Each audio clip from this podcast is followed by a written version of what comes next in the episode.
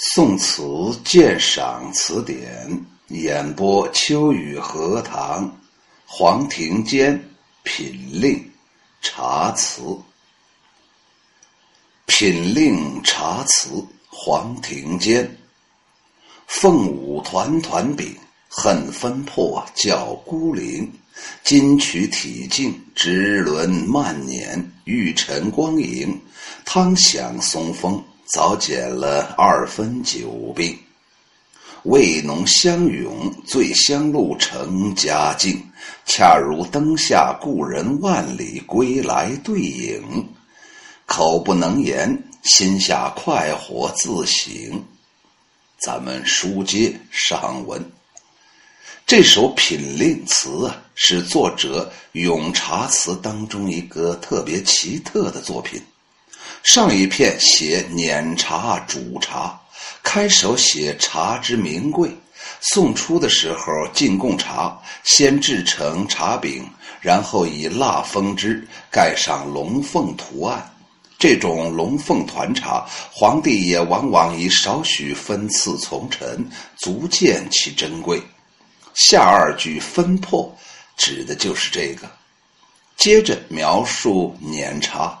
唐宋人品茶十分讲究，需先将茶饼碾碎成末，方能入水。金曲这三句无非形容加工之精细，成色之纯净。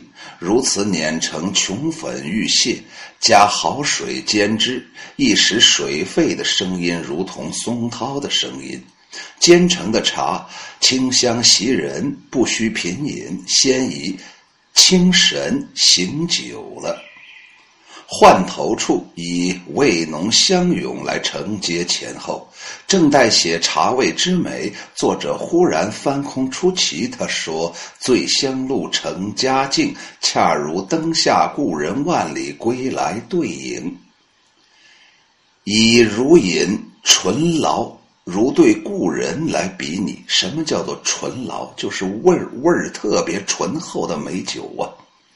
由此可见其惬意之心达到了一种极极致啊！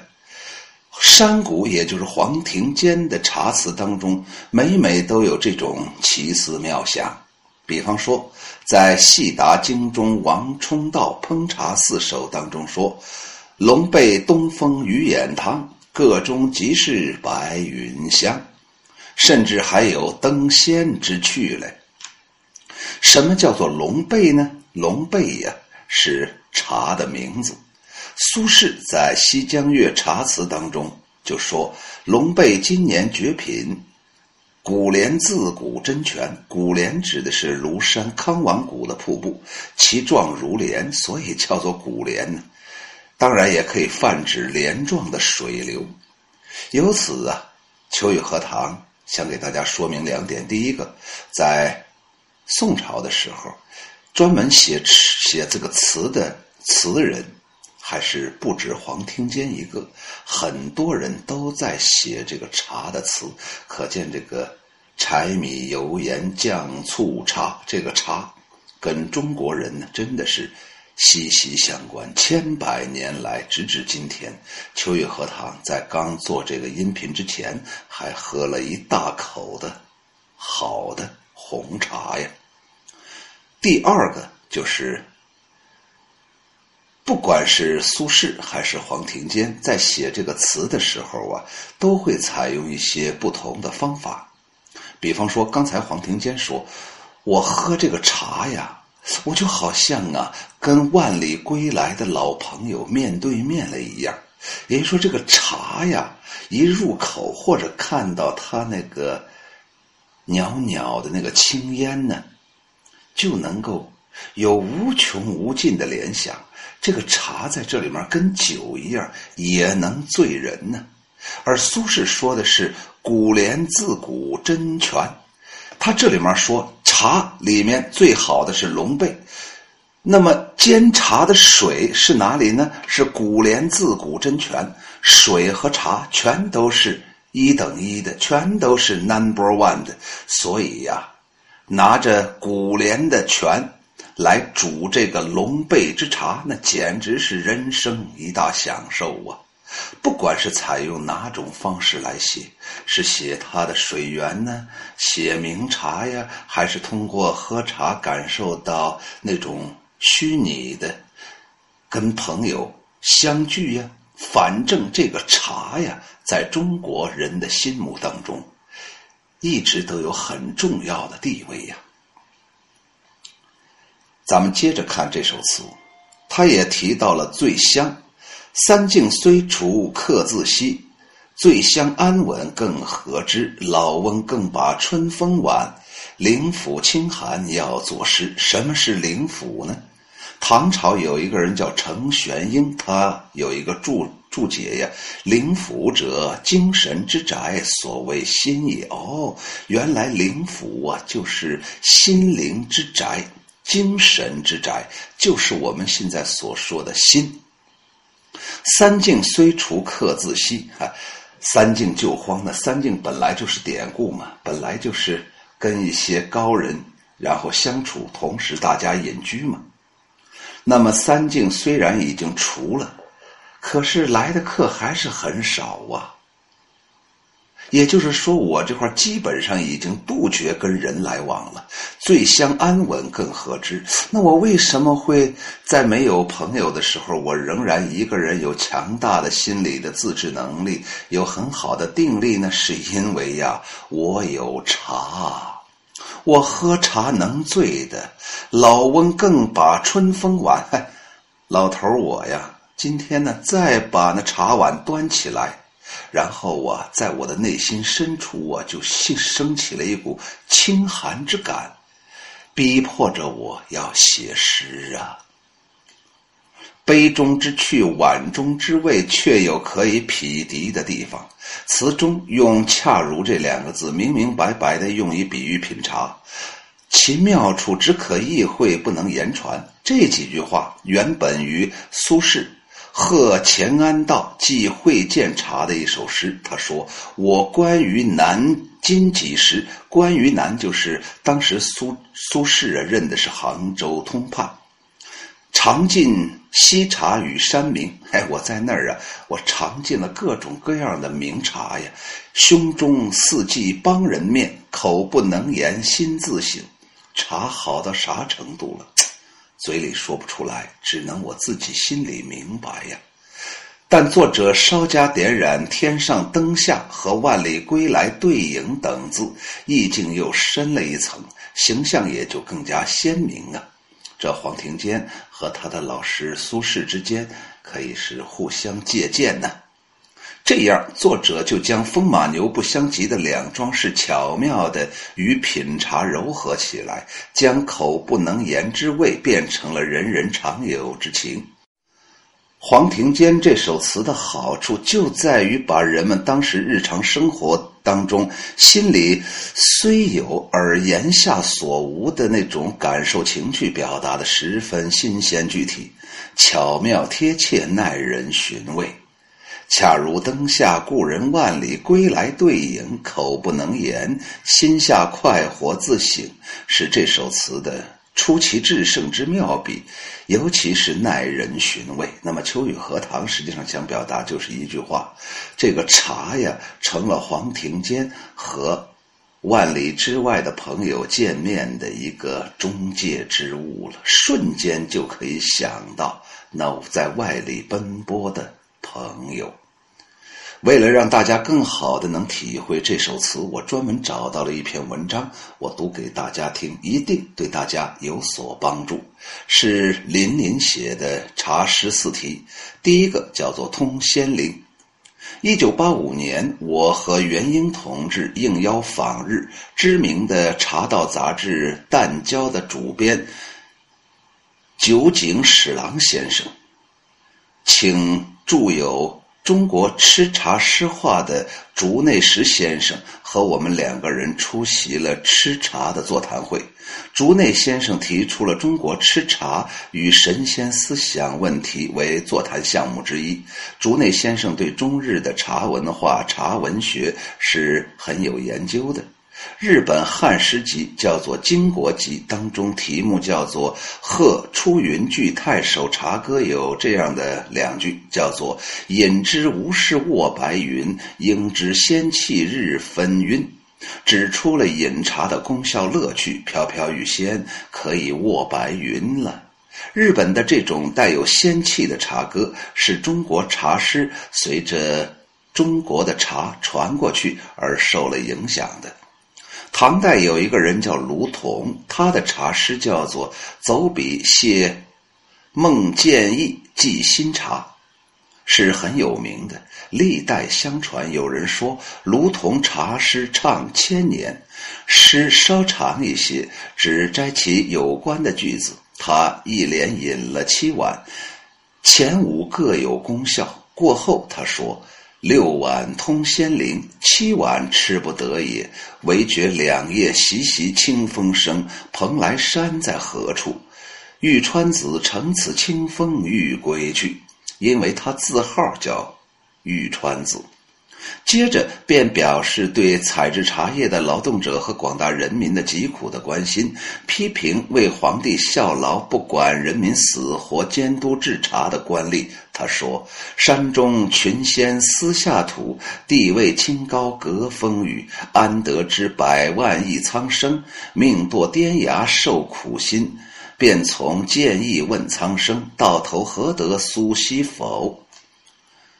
据云，美国威廉·马克思的《茶叶全书》把“蓬莱山在何处”以下的五十九个字删去，这就看不到了卢同欲乘清风上蓬莱仙境，也看不到他盼望劳动人民能得到休养生息的想法了。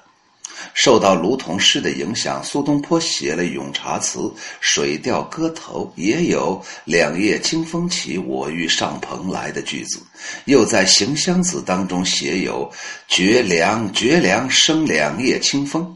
杨万里在淡安座上观显上人分茶，分茶又称茶戏，使茶枝的纹脉形成各种的物象。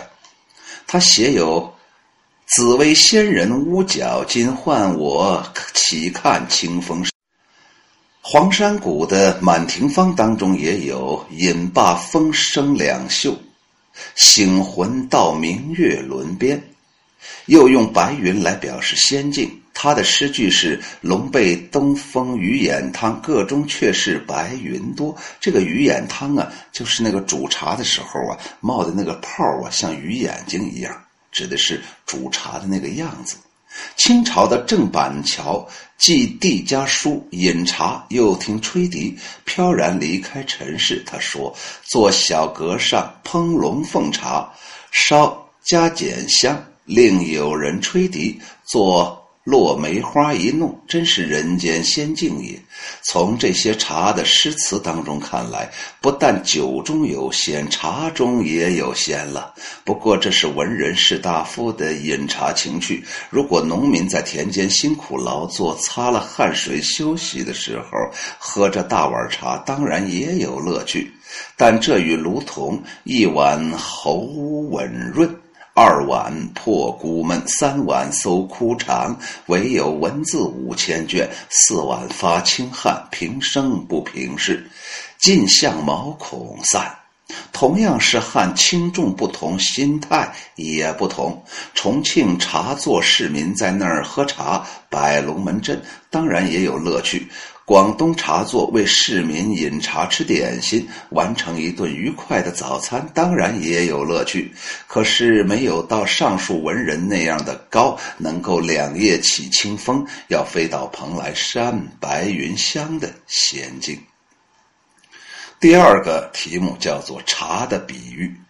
茶叶最好是嫩芽的时候。唐宋的爱茶文人把这尖细的茶芽形状比作雀舌、鹰爪、凤爪、鹰嘴，从静的植物变成了活的动物。这不是文字游戏，是文学形象，引人入胜。这类的诗词真是很多。下面列举一些例子。唐代的刘禹锡诗句当中有“天炉烹雀舌”之外，在长茶当中有生采方丛鹰嘴芽。西山兰明试茶歌当中有自傍花丛摘鹰嘴，元稹也有山明粉寒鹰嘴嫩。宋代的梅尧臣也有鲜嫩如雀舌，煎烹此漏芽。欧阳修称赞双井茶有西江水清江石老，石上生茶如凤爪。双井在江西省的修水县，黄山谷的故乡，也就是黄庭坚的故乡。有人说，双井茶因黄山谷的宣传而出名。苏东坡《水调歌头》当中有一句：“采取枝头却舌。”黄山谷有“更兼双井苍鹰爪”，杨万里有“半瓯鹰爪中秋尽”。清朝的乾隆皇帝也爱饮茶，由江南时节带着玉泉山上的泉水去烹茶。他有“观采茶作歌”，把雀鹰放在一起了。他说：“青筐雀舌还鹰爪。”其次，洞芽呀是一芽带一片嫩叶，把牙叫做枪或者叫做旗。苏东坡有“枪旗征战”的比喻的句子。哎，这个枪旗征战，秋雨荷塘特别喜欢，就是把这个，我想肯定是把这个茶泡到碗里头，然后那个水呀，在冻的时候啊，那个枪旗之间互相碰撞啊，给人一种战场厮杀的感觉。哎呀，这些文人呐，把一件解渴的事情说得如此的美妙啊！茶叶做成茶饼的时候，宋徽宗在《大观茶论》当中称它做龙团凤饼，也有叫做凤团的。周邦彦在《浣溪沙》当中有“闲捻凤团消短梦”。有人把茶饼比作璧，柳宗元有“圆方其丽色，规璧无仙霞”。杜牧奉诏修贡茶到茶山。看茶工制成了贡茶，写有“牙香紫碧才”。欧阳修诗句当中有“我有龙团古苍壁，九龙全身一百尺”，卢仝把它比作月，宋人跟着也比作月亮。王禹偁就有“香于九碗方兰气，圆如三秋皓月轮”。苏东坡也有“独携天上小团月，来世人间第二泉”的句子，又有“明月来投玉川子，清风吹破武陵春”。明月在这里指的也是茶。元代的耶律楚材诗里面有“红炉石鼎烹团月，一碗何羹西碧霞”。至于烹茶的水开沸的时候，形状形状的那个比喻啊，也是非常生动。开始沸腾的时候称蟹眼，螃蟹的眼，然后继之称鱼眼，就鼓出来了，咕噜咕噜冒泡。然后呢，满沸的时候则称为涌泉连珠。白居易诗句当中说：“汤添少水煎鱼眼，花浮鱼眼沸。”苏东坡说。蟹眼已过鱼眼生，嗖嗖欲作松风鸣，把烹茶沸水的声音比作松风鸣了。下一个题目叫做雪水煎茶。古来就有用雪水煎茶，认为是雅士，因此唐宋以来有一些诗词里面便出现了这种雅士的句子。白居易晚起诗当中有“融雪煎茗茶”。调酥煮乳糜，又在另一首诗当中有“冷吟双毛句，闻尝雪水茶”。陆龟蒙与皮日休贺咏茶诗有“闲来松间坐，看间松上雪”。苏东坡。在鲁直以诗馈双井茶，赐其韵为谢当中有“磨成不敢复同仆，自看雪汤生珠玑”。陆游在雪后煎茶当中有“雪夜清甘长井泉，自携茶灶就煎就烹煎”。丁未有“痛惜藏书切”。就是藏茶的东西，煎留待雪天。我要坚持留着，等到下雪的时候，我把这茶拿出来再喝。李虚集有“逝江凉院雪，兼冻见西春”。见西春在茶诗当中常常出现，在这里注明一下，涧西是闽江上游的一个分支，流经崇安、建阳、建瓯等县，一直到南平，汇聚到闽江，进入大海。清朝的郑板桥《赠郭方仪满庭芳》里面就有“寒窗里烹茶扫雪，一碗读书灯”。明初的高启，他的号是青丘子。他的书斋的名字叫做兼雪斋，也许是以雪煮茶。他写作茶诗当中有“禁言茶”，意思是写茶诗不要露出这个“茶”茶字。此公写茶诗，后因文字狱被腰斩了。关于烹茶的用水也是很讲究的，陆羽的《茶经》。当中说，山水上，江水中，井水下，这说明山泉大多是地下潜流，经砂石过滤后清还涌出，水质清爽，最宜煮茶。欧阳修的大明水记也议论水，写有这样的话：他说：“与之论水，勿停尽而喜泉流，故景曲多急者。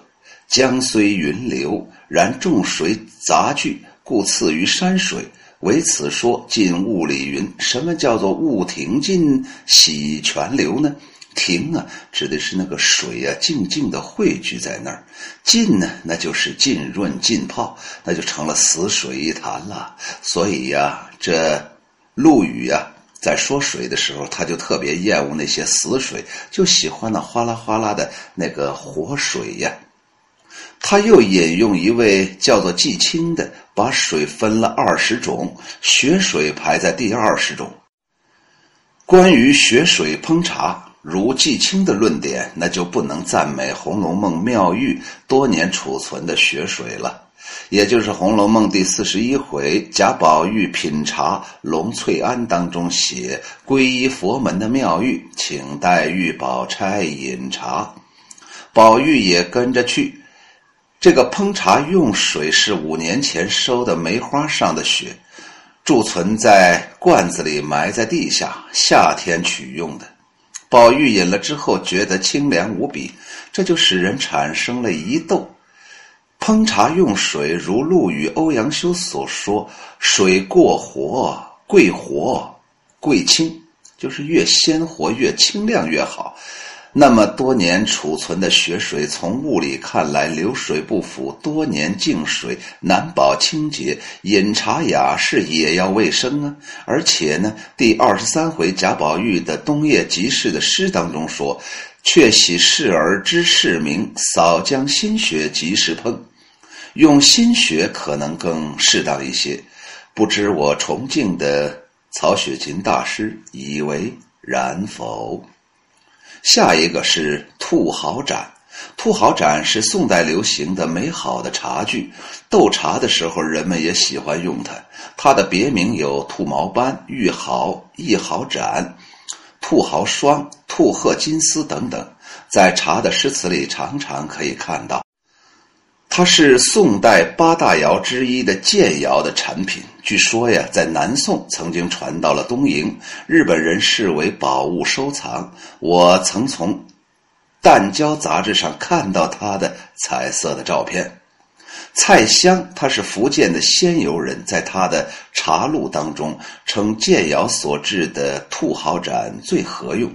他说：“兔毫紫欧新，蟹眼煮清泉。”大观茶论当中也说：“盏色贵青黑，玉毫达者为上。”苏东坡《水调歌头》赞句说：“兔毫盏里霎时滋味相投回。”东坡在宋南屏签诗，却写作兔毛斑。黄山谷在《西江月》里面就有“兔鹤金丝宝碗”的句子。兔毫盏失传已经七百多年了。现在有新闻报道说，福建的建阳县的池中瓷厂把这仿古瓷品制作成功，放出光华。这种瓷杯有着乌金般的黑釉。釉面啊，浮现着斑点和状如兔毫的花纹。又传闻四川省的广元窑也仿制了兔毫盏，造型瓷质釉色与建窑的兔毫兔毫纹呢很相同，很难区别。这真是值得高兴的事情啊！好了，秋雨荷塘啊，终于可以给自己和各位朋友一个交代了。我想再啰嗦两句呀。第一个，中国的这个茶呀，真的是文化呀。